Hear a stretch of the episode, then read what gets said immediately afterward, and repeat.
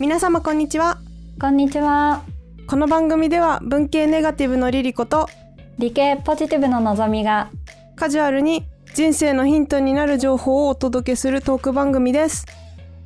はい、今週のトピックはですね、心理学系のお話なんですけども、マズローの5段階欲求説っていう割と有名なものがあるんですけども、それについてあだこうだお話ししていこうかなと思っております。はい。まずなんかピラミッドみたいな形で生理的欲求とか安全の欲求とかなんかいろいろある図っていうのが割となんか有名なんじゃないかなって思うんですけど、見たことあります？あります。なんか私もどっかのタイミングで見てちょいちょい見るなみたいな、そんな感じだったんですけど、なのでその5段階説について触れていきたいと思うんですが、その前にその5段階欲求説を提唱したマズローっていう人はどんな人なんやっていうことで先に触れておきたいと思います。はい。マズローさんはですね、20世紀中に活躍したアメリカの心理学者なんですけども、この方はユダヤ系のロシア人移民の方で、ニューヨークのブルックリンで生まれたんだったかな。アドラーって結構日本でもね、旋風巻き起こしたんで知ってる人多いと思うんですけど、嫌われる勇気ってね、本がすごいヒットしたんで、それのなんかベースになったアドラー心理学を書いたアルフレッド・アドラーさんっていう人がいるんですけど、これもちょっと余談でこの人もユダヤ系の移民なんですけど、その方に支持したこともあるそうで、私はなんかへーみたいなそれだけって思いました。あのアドラーにみたいなそんな小話を挟みつつ、じゃあ5段階の説明をしましょう。まずマズローの欲求5段階ってその人間の欲求のステップみたいな感じなんですけども、一番基本的なものから上にピラミッド的な図を想像してもらって、それを5分割してもらって、一番下がやっぱ一番ベーシックな欲求なんですよね。なので、そこから上に行くにつれて、より高次な欲求になっていくっていう、その人としての欲求がね、っていうお話なんですが、で一番下が第1段階ね、生理的欲求、で第2段階が安全の欲求で、第3段階が社会的欲求、で第4段階が承認欲求、そして第5段階が自己実現欲求っていう、この5段階に分けられてます。で、より細かく説明していくと、その一番下のねベースの生理的欲求は何かって言ったら、三大欲求かな、食欲、睡眠欲、性欲とかの本当にもうベーシックな動物的な生存欲求、これがないともう生きていけないよねっていう、個人的には性欲別になくても生きていけるよなと思うんですけど再生産っていう意味ではかなり重要な欲ではありますよね。自分たちの種の存続に関わるので、重要ではあるんですけど、でこの中に食欲とか睡眠欲の中に含まれてないかもしれないですけど、例えば水とか、空気とかないと絶対死ぬじゃないですか。そういうのも含まれてますね。なるほどね。でそれ生理的欲求っていうのは最も主要な動機づけとなるもので、性欲に関してはだから性欲の部分だけで、そこに絡んで、例えばパートナーとか家族が欲しいとかそういうのはあると思うんですけど、そういうのはまた別の段階の欲求のお話で、例えば交際相手とか配偶者の存在とかっていうのは社会欲求だから第3段階の方に行くんですけど、であと相手から愛されるのは承認の欲求の方に含まれるっていう、さらに上の承認欲求の段階に含まれるっていう解釈なんですけど、で第2段階の安全の欲求については、次もう一個ワンステップ上行って衣食住とかの命の安全性を求める欲求ですね。これは命とか肉体に関わらず経済面とかいい暮らしなんかも含まれるわけで、生活水準をより良くしていきたいとか、すでに良かったらそれを保ちたいとか、そういうことでしょうね。あと他には事故の防止だったりとか、保障の強固さだったりとか、予測可能で秩序だった状態を得ようとする欲求で、病気とか不慮の事故に対するセーフティーネットなどもこれを満たす要因に含まれるということで、保険とかもそうなのかな、安心したいっていうのは、まあ、それに該当するんじゃないかと思うので、先進国ですね、いわゆる文化的で幸運なものはこの欲求に関して満足を得ている場合が多いということで、まあこの安全な欲求の段階にいる人っていうのは多分途上国の人の中でも貧困層とかが多いんじゃないかなとはこれを読んでて思いました。ちなみにこの欲求の説明なんですけど、まあいろんなのを参照にしてるんですけど、ベースはウィキペディアを読んでおります結構詳しく書いてあったので、で、次第3段階なんですけど、次が社会的欲求で、これは何かって言ったら、コミュニティやグループへの所属感を求める欲求っていうことで、所属とか愛の欲求っていう風にもう説明されてたりするんですけども、いわゆる社会に必要とされている他者から愛されたいっていう風に思う欲求ですね。例えば友達が欲しいとか、話し相手になってくれる人を見つけたいとか、結婚したいなんていうのもそうですね。で、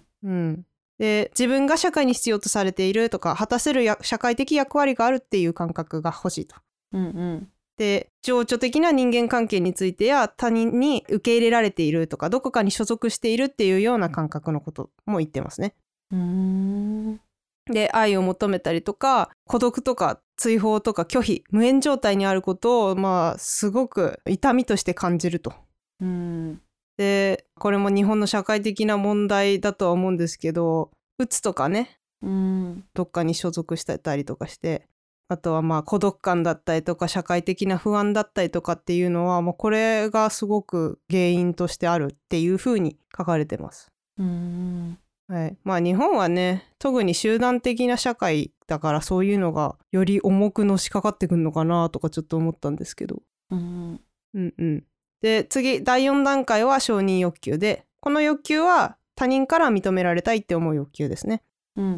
れはね、集団の中で価値ある存在として認められたいとか、他者から尊敬されたいっていうような低いレベルと、逆に自分で評価して満たしたいとか、自立しようっていう、それに対する自分に対する承認の欲求ですねっていうのが、まあ高いレベルで、まあ2つレベルがあるんですけど、そのさっき言った低いレベルの尊重欲求っていうのは、だからもう少し具体的に言うと、他人からの尊敬とか地位への渇望だったりとか、名声、利権、注目などを得ることによって満たすことができるっていう、まあだから いわゆるなんて言うんだろう、高級車乗り回してインスタ映え狙ってとか、ここら辺なんじゃないかと思います。で、逆にまあ高いレベルの尊重欲求っていうのは、自己尊重感とか技術とか能力の習得、自己信頼感、自立性などを得ることで満たされると。これだから低いレベルは焦点が他人に向いてるんですよね。他人がどう見られるかで、高いレベルは自分が自分を見てどう思うかっていう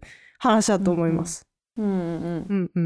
で、次第5段階は自己実現欲求ですね。これは何かっていうと、自分らしく生きたいっていう欲求のことですね。で、これは自分の持つ能力とか可能性を最大限に発揮して、具現化して、自分がなり得るものになりたい、ならなければいけないっていう欲求ですね。ウィキペディアではですね、この全ての行動の動機がこの欲求に帰結されるようになるって書いてあって、例えとして芸能界などを目指してアルバイト生活をする若者は、社会欲求、承認欲求を飛び越えて自己実現を目指しているとか書かれてますけどへー、え、そうかと思って、確かに。でもまあ自分らしく生きたい、なんか私どっちかっつうと、その例えは承認欲求の方に あると私は思ったんですけどね。まあ動機がどうあるかっていうのによって変わってくるんで、それはもう本人しか知りえないですけども、まあそんな感じですね。ちょっと他にもいろいろあるんですけど、あんまり読みまくってるっても面白くないだろうと思うので、具体的なお話をしましょうかもう少しちょっとね、まあ長いと思うんで、もう一回言うと、生理的欲求、安全の欲求、社会的欲求、承認欲求で、最後が自己実現欲求っていう感じで、まあ上がっていくっていう感じの欲求なんですけども、これ一段一段上に上がっていくというよりは、みんな同時進行してるみたいなんですよ。もともとはなんか一個ずつだっていう風な解釈されてたみたいなんですけど、そうでもないよねみたいな感じに認識が変わったみたいで、まあ確かに自分個人としても普通に全部オーバーラップしてる感じはありますけど、だんだんだんだんなんか20代前半に比べたらもうちょっと工事の欲求の方には踏み入ってんじゃないかなってこれ読んでて思ったので、うんうんうん、結構当てはまるなって個人的には思ったんですよ。のぞみさんなんかこれ読んでて思うことありました？そうだね、なんか下からだんだん上がってくっていうのはやっぱ昔だったからの説なんだろうなっていうのはすごく思った。人間ってその一番下の生理的欲求、食欲、睡眠欲、性欲なんかの段階にいる人ってのはほぼいないんですよやっぱ、うん、動物とかはそうなんですけど、うんうんうん、動物とかはまあ本当に本能オブ本能みたいな感じで生きてるんですけど、うん、人間はまあ理性とかそういうのがあるんで次のステップを目指すんですよねやっぱり、うんうんうん、で安全の欲求とかもかなり重要だけどこれ2つ分けられてるんだって私思ったんですけどね。生理的欲求と安全の欲求って私的にはもう2つ表裏一体というかセットかなとか思ったんですけど、まあ、マズロー的には違うんだぜっていうことらしいです、うんうんうん、食べるものがあってまず命をつなぐものがあってで自分の命を守るものがあるっていうのは私的には最低条件なんですけど、まあ、それもままならない環境もまああるんですよね。うんうんうんうん、難民とかね、うん、残念なことにね。そう私たち先進国で暮らす人にはまああまり身近に感じられない部分かもしれないですけどその暮らす環境とか国とか、うん、状況によって本当に全然どのステップにいるかって違うし、うん、まあ割と環境に左右されやすいですねっていうのはこれ見てて思いました、うんうんうんうん、まあ日本人であればおそらくですけど第3段階からかなとは思ってます、うんうん、基本は。っていうのもさっきそのセーフティーネットってそのまま書いてあって、まあ、別のエピソードでもさらっとセーフティーネットって単語で生活保護のこと言ったことあったんですけど、うんうん、要は日本はそこがもうちゃんと福祉としてあるので、うん、まあだいぶ恵まれてますよ、うん、ご存じない方はこれを機に日本人は超恵まれてるということをご理解いただいて、まあそれだけじゃないから不満もあるのは分かりますけどね、まあそれは今回はさておき、うん、あとこの第2段階の部分で思ったのは最近ファイヤーが流行ってるじゃないですか、うんうんうん、みんなファイヤー言ってるじゃないですか、うん、ファイヤーってなんだよっていう人のためにちょっと言っとくとファイヤーってのはなんか、うん、ファイナンシャルインディペンデントリタイアアーリーだった気がする。頭文字は合ってるね。展開するとダサい聞こえるそうだねまあ要は経済的にだいぶまあ溜め込んでもう仕事しなくてもいいとだから早期リタイアしちゃおうぜっていう概念ですね、うんうんうん、多分あっちゃんあたりを着火剤にしてだいぶうおーってなってんじゃないですか一部の人でもなんか私的にはすごい低いレベルの欲求なんだなってこれを見てると思いましたあ、そうなんだね。わかんないけど、ね、自己実現欲求ぐらいな気もしちゃうけどね。人によって違うんじゃないですか。でもファイヤー目指してる人全員が第2段階にいるとは限らないとは思うんですよ、うんうん、でなんかファイヤー目指してる人はこれ聞いたらあ何言ってんだってめって思うと思うんですけど私自身では分かりかねるのでこれを参考にして自分はどの欲求の段階でファイヤーを目指して思ってるんだろうとか考えたらいいかもしれないですね。うんうんうん、っていうのも、まあ、別にファイヤーに限らないですけどお金たっぷりあるからって幸せにはならないんですよ。間違いないね。はい。まあそれが肝なんですけど5段階説の、うんうんうんうん、マズロー的には自分が本当にやりたいことができてなかったらどんなに例えば第1第2第4全部の段階の欲求が満たされててもハッピーじゃないですよっていうことを言ってて、うんうんうん、でそういう点で言うとさっき言った1から4の欲求は欠乏欲求っていう風に分類してて、うん、5は成長欲求っていう風に言ってます、うんうんうん、だからまあ5とそれ以下は結構違うのかなって分類的に、うんうんうんうん、って思います。で大人だからってそんななんか工事の欲求のところにみんないるかって言ったらそうとも限らないという話であると思うんですけど、うんうん、1、2クリアできてない人もいるかもしれないけどなんかもう極端にすごくお金がなくてその日暮らしとかいう人だっているでしょうからなかなか難しい話ではありますけどでも、うん、明日食べるものがないって本当に極限だなと思っちゃいますけど、うんあれでも待って、よく考えたら今睡眠欲の部分が、まあ、第一段階ですけど、私さっきもちょっとのぞみさんに本当に体調悪いんですって言ってたんですけど、睡眠欲満たされてないな私あれ私第一段階にいるのみたいなうん、うん、まあおそらくだから、まあ、さっきも言ったんですけど全部同時進行なんで全てが全て満たされてるわけではないという話なんですよね多分、うんうんうんうん、だって承認欲求だって低いのと高いレベルっていうのがさっきあるって言いましたけど、私、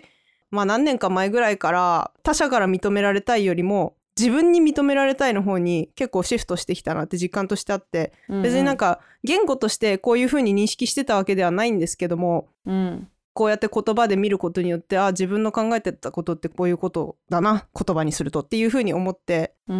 ん、昔はもっと若い時とか、まあ、10代とかもそれの極みだったんですけど、他人からどう見られるかばっかり気にしてた、うん、めちゃくちゃわかるね。もうだから若い時はみんなファッションメイク頑張るんですよ。そうね、そうね、どう見られるかがもう第一のねプライオリティというかそうそうそうそう、もう見てください、うんうん、ひどいですよ最近、もうドスッピンひどい、同じくだってこの間なんて親にもっと服ちゃんとしたの買えばって言われましたよ服の毛玉がなんとかかんとかって言われて、うるせえ気に入ってんだよっつってうん、まあそんなこと言ってたんで、まあ、うん、まあ、必ずしもいいかって言われると、うんうん、もうちょっと見た目整えたらみたいなのあるかもしれないんですけど別にだからといって他人からどう見られるか全く気にしてないわけではないので、さすがになんか歯は磨きますしお風呂にも毎日入るので、それは自分に対して自分が自分をどう見るかっていうのも多分関わってくるかなと思いますけどね。うん、単純にお風呂入ってない自分が嫌だからベタつくし、うんうんうん、ちょっといい例えか分かんないんですけど、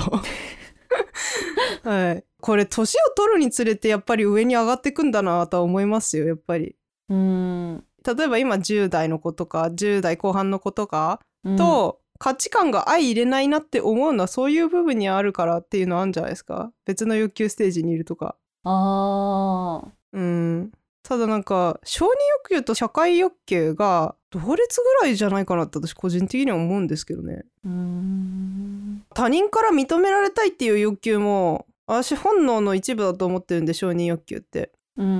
ん、社会的欲求だから所属したいっていう欲求と同レベルぐらいに私は感じるんですけどね。うーん、どう思います？どうなんだろうね、なんか段階も分かれているけどその境目みたいなところは結構ファジーになってるというか、ぼやけてるのかもしれない、うんうん、なんかまあこのマズローの5段階欲求説って結構まあいろんなとこで見はするんですけど、私はこれが絶対的な正解だとも思わないので、うん、あ、まあ分かる部分あるよみたいなのはあるんですけど、うん、うん、なんだろうな、なんか社会的欲求と承認欲求は逆でもいいんじゃないかなとか思っちゃったりするんですけどね私は。うーん、段階がね、うんうんうん、他人に認められてからどっかに所属したいみたいな。うーん、コロナとかまさに私こんな感じだったんですけど、まあさすがに第一段階はクリアできてましたけど、まず安全の欲求としてハウスメイトと喧嘩してなんかいきなりお前もう2週間で出てきよって言われた時もまさに第二段階でしたよ。住む家がないってなったんで、うんうん、もうなんかやばかったですよ、もう頭の中があらーとなりまくりみたいな、うんうんうん、でまあなんとかね住むとこ確保したらその次コロナで所属が全部バーンみたいな、本当にすごかったですよ急に。だから全部リモートになって、まあ一応学校には所属してたけどやっぱり環境がだいぶ違うことになっちゃったんで、教室とかがない分頭が追いつかないみたいなのあったかな。うん、パソコンの前にずっと座って一応なんかオンラインでミーティングみたいなところには行くけど所属感がないとか、うんうんうん、で仕事も急になくなって、それこそね所属するとこが一個なくなって、うんうん、でまあシェアハウスも一人暮らしに変わったんで、うん、それも所属に入ると思うんですけど、うんうん、っていう感じでだからすごかったんですよねコロナの時、うん、私は。だからやっぱり社会的な所属って大事なんだなとは思いましたね、うんうんうん、私一人でいるのはすごく好きというか、逆に一人の時間がないと無理っていうタイプではあるんですけど、うん、あ、でもそれでも私はやっぱり所属感は必要なんだって思いました。うんうんうんうん、うん、なんかのぞみさんはこういうことあったみたいな例え話とかあります？安全欲求のところとかで、ちょっと今思い出したのは、留学してた時に英語の課題みたいなので、自分が今まで生きてきた中ですごい安全をなんか侵されていると感じた瞬間を発表しましょうみたいなのがあって、どんな時みたいなことを言われて、私はもう人生最大の危機が、満員電車で駅のホームに着く前に電車が止まっちゃって、その駅と駅の間で電車が止まっちゃってて動かなくなっちゃってて、なので外にも出れないみたいな状態、そんな中でお手洗いめちゃくちゃ行きたくなって本当になんか粗相するかもう本当ギリギリだったみたいな話をね、お恥ずかしながらしたのだけどなんかブラジルの子とかはパーティー行く途中に車乗ってたら銃つけられてお金とか全部取られたみたいな話されて、みたいな、ちょっと本当に次元が違くって、レベチ、そうそうそう、だから本当になんか日本って安全なんだなって、何の話だよだけど、本当に安全があるからこそっていうのかな、安心の欲求があるからこその次の段階なんだろうなっていうのはすごく思ったね。なるほどね、まあゲットとか貧民街とかと高級住宅地だと段階もだいぶ違うんじゃないですか、安全の欲求の。そうだね、富裕層はもうだいぶクリアしてるけど、もしかしたらなんかゲットとかにいる人たちっていうのは、まあこの段階にとどまってる可能性はあるかなみたいな、この段階が強い、とどまってるというか、コミュニティとかグループは別に所属してる人がほとんどだと思うんですけど、それで言うとニートとかって、じゃあ第3段階はクリアできてないってことになるんですかね？どうなんだろうね。あ、でも家族はいるよな。いなかったらニートできないもんな。そうだね。あとはなんか友達とかさ、他につるんでるっていう言い方もあれだけど、ネトゲとかする場合とか、あとはなんか2ちゃん、5ちゃんかとかに投稿するっていうのは、多分それの表れじゃないですか、社会的欲求の。そんな気がするな。それもありそうだね。結婚したいもコミュニティやグループへの所属感の一つなのか。なんかでもこれは承認欲求の方が強い気はしますけどね。他人から認められたいじゃないですか。あなたが特別ですよみたいな。まあいろいろ絡まってそうですけどね、結婚に関してはね。その最初に言った性欲とも絡まるし、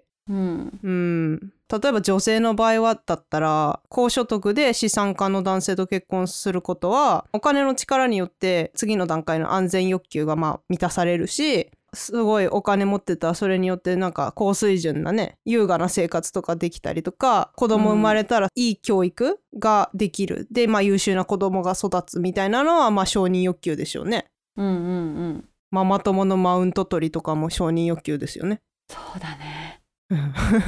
教育ママとか、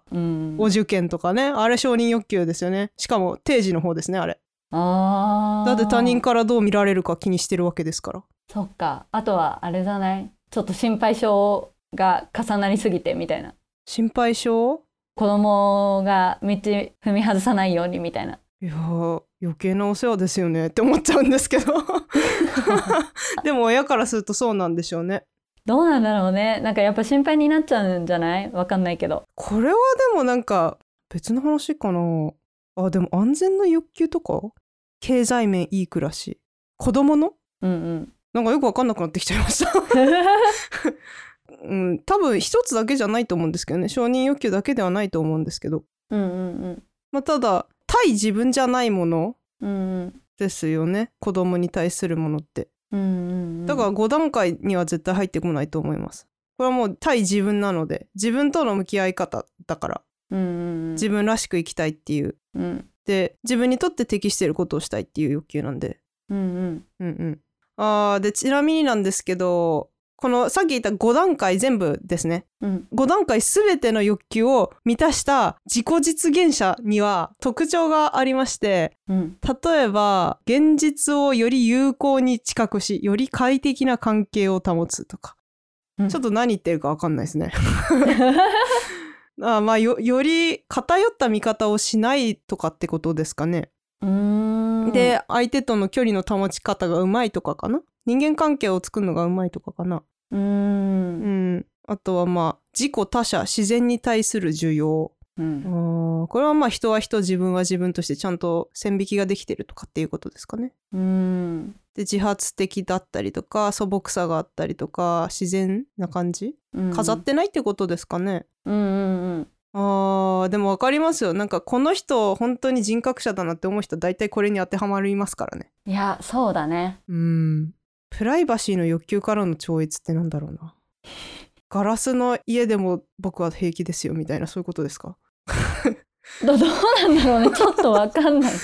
あーでもたとえ自分のプライバシーが侵害されてる感があってもそこまで気にしないとかってこと？そんな人いるのかな。私クッキーの設定とかめっちゃ気にしますけどね、トラッキングとかすごい嫌なんで。それは私じゃこれに当てはまってないですね。自己実現者にはちょっと遠いかな。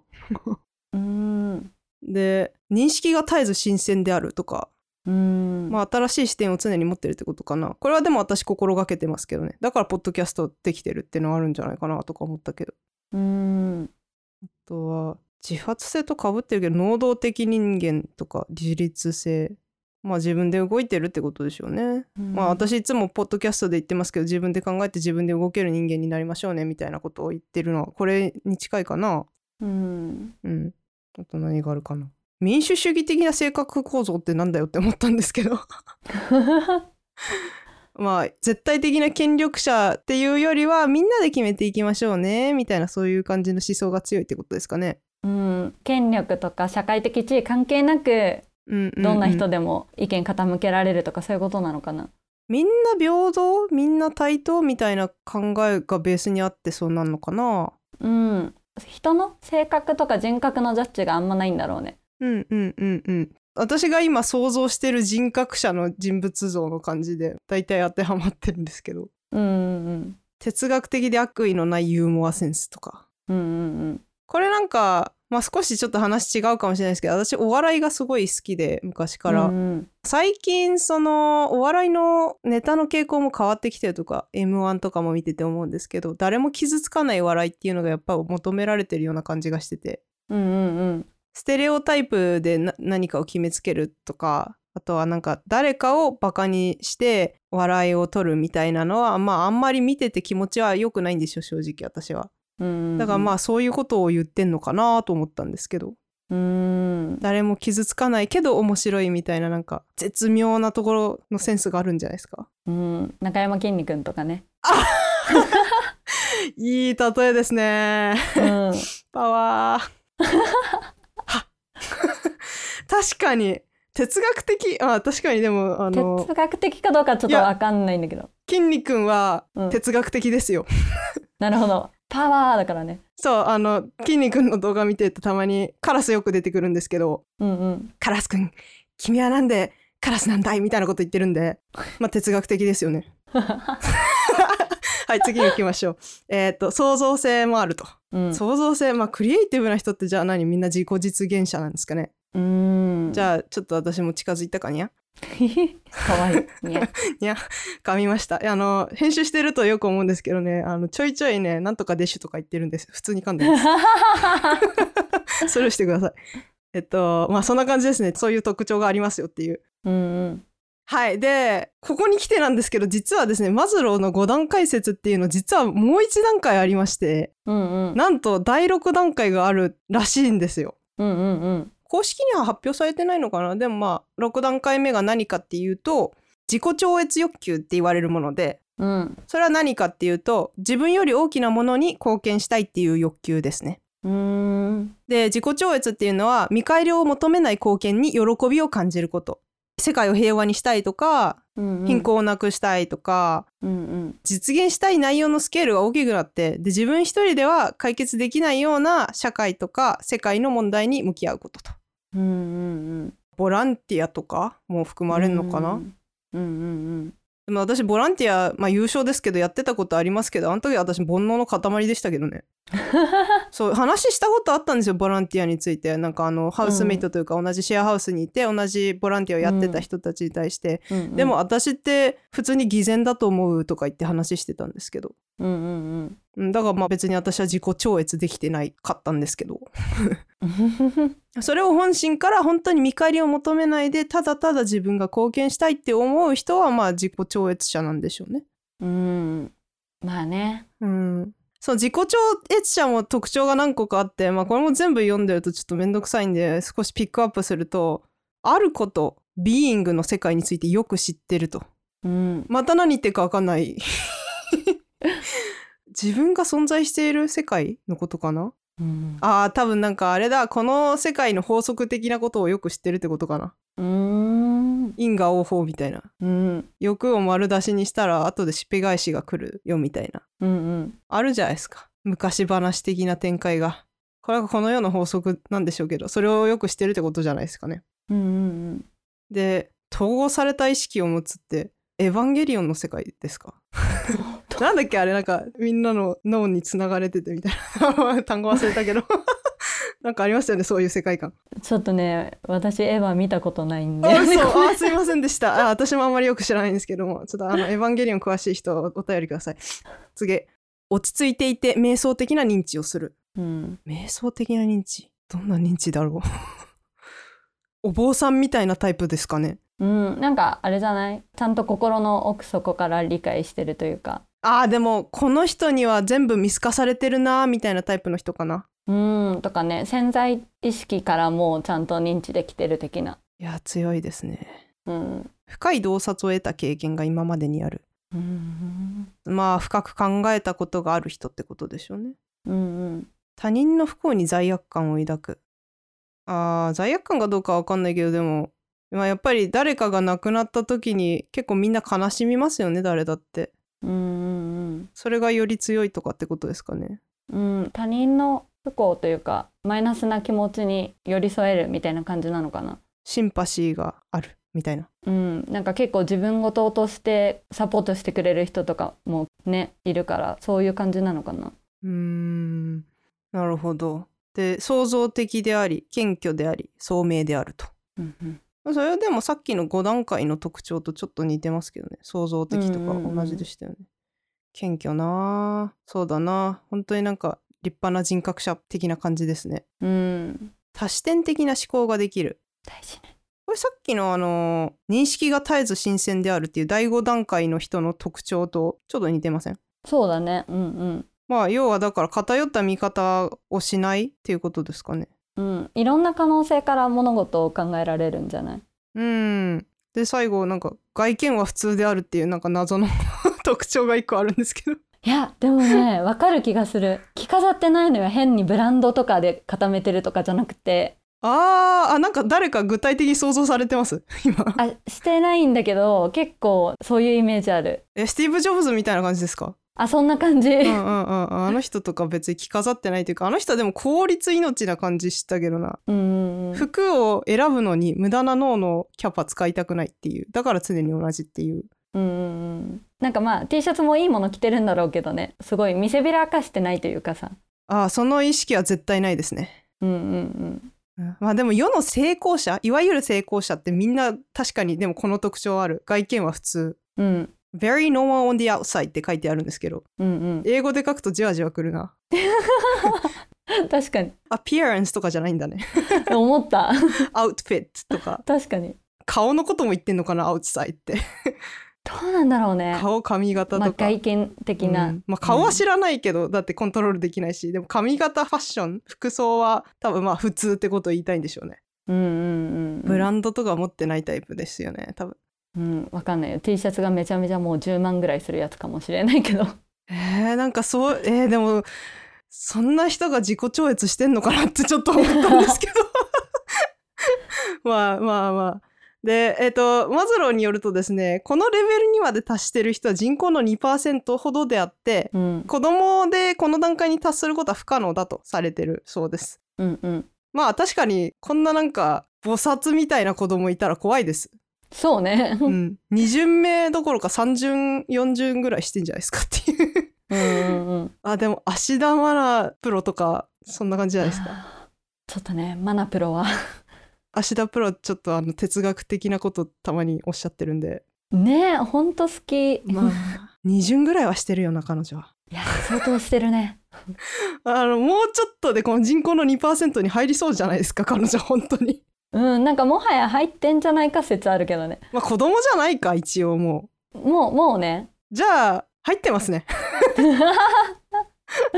はい、そんな感じです。そしてですね余談なんですけどもこのアートワークあるじゃないですかうちの番組の、うんうんうんうん、あれにピンクっていうかまあ暖色系の階段ありますよね真ん中に、うんうんうん、なんで5段かっていうとわかりましたまさかとかそうこれは5段階説になぞらえて5段にしたんです実は。で、まあ、この6段あることも知ってたので実は隠しコマンド的に6段のアートワークも作ってましておー、はい、そんな感じでただただ、まあ、自分で遊んでるだけなんですけど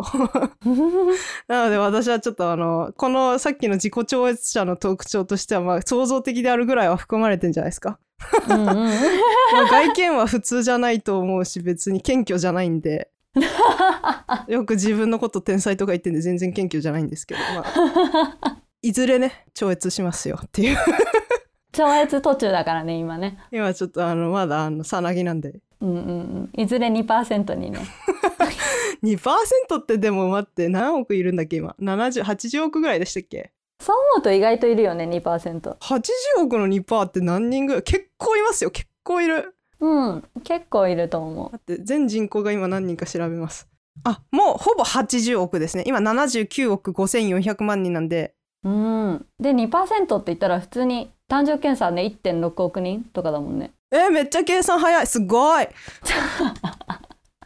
まあ芦田プロいても妥当ですねこの人数だったら。1億6000万もいるってやばくないですか。日本の人口より全然多いですよ。うんうん意外といるっていうね。じゃあ神になり得る人がこれだけいるんですね。すごいな地球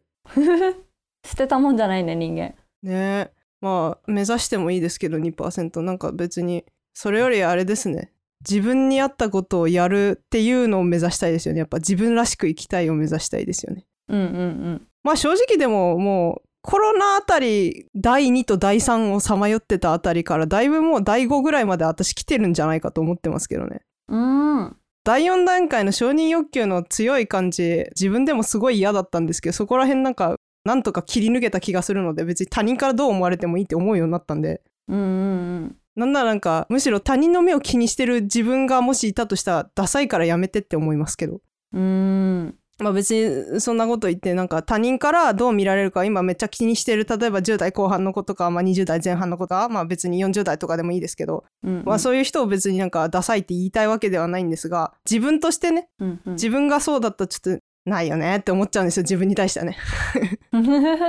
それよりだってもっと現実的なこと考えたいんですよ。ファイヤーできるかとかいや考えてないけど私はファイヤーは考えてないんですけど別に、うんうん、それよりまあ確かに社会に対してどう貢献できるかっていうのは相当私ここ数年で思うようになったことでして、うんうんうん、この間もちょっと言ったと思うんですけど心が揺れた瞬間があったのがスカウト来た時だったんですよ、うんうんうん、マジで楽しそうだしめっちゃクリエイティブだし、うん、若々しいしみたいな、うんうん、そういうなんかキラッキラした仕事のオファーいただいたんですよ、うんうんうん、もうすごい荒れてました私の中では。ああ今そっちに行ったらきっとキラキラした都会のクリエイターになれるんだろうとか思ったんですけど自分で思ったんですけど私多分そういうキラキラした感じじゃなくてなんか泥すすってるようなタイプなんですよだからそう自分に聞いたんですよねどっちがいいのって多分周りの目を気にしてたらその承認欲求でいう2つのレベルで言ったら低いレベルの方を選んでたらそっち行ってたと思いますよ。でも自分としてはやっぱりそれよりも今自分がやりたいこと別でもう少し社会的な意義のあることを今現在やらせていただいてるので、うんうん、やっぱり、まあ、キラキラはしてないです正直なんか泥すすってますけどうん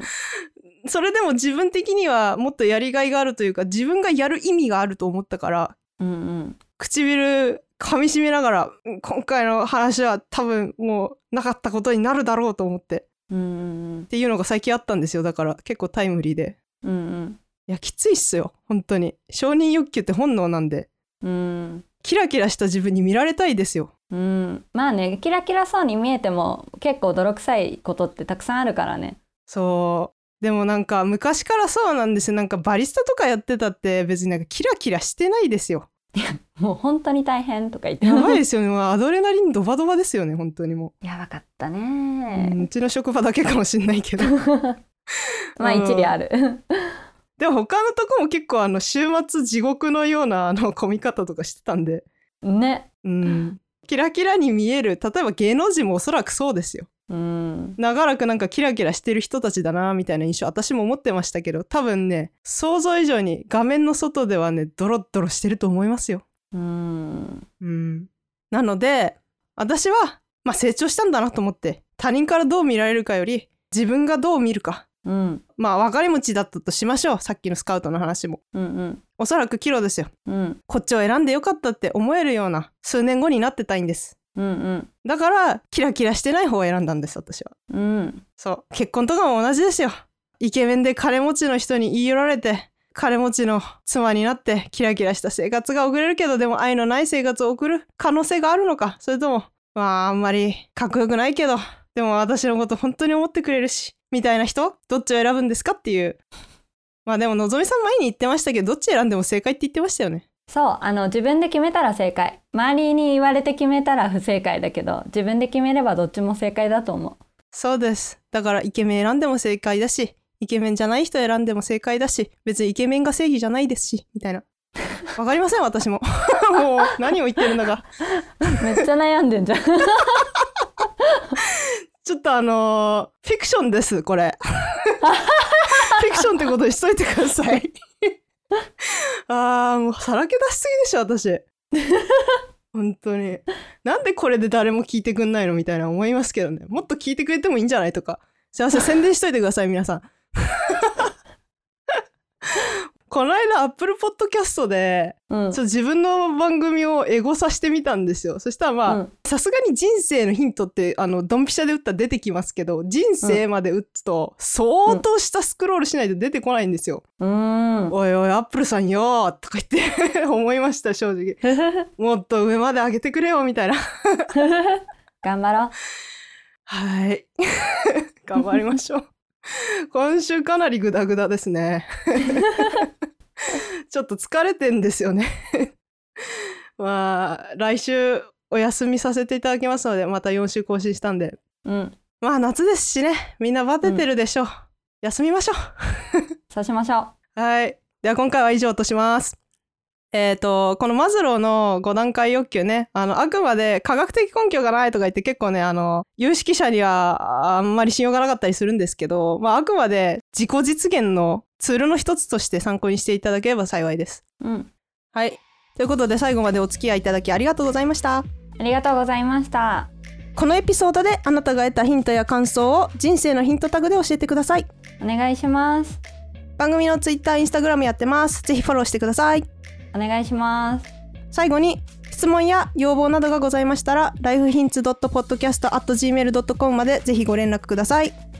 それではまた次回のエピソードでお会いしましょう。皆様良い一日をお過ごしください。さよなら。バイバイ。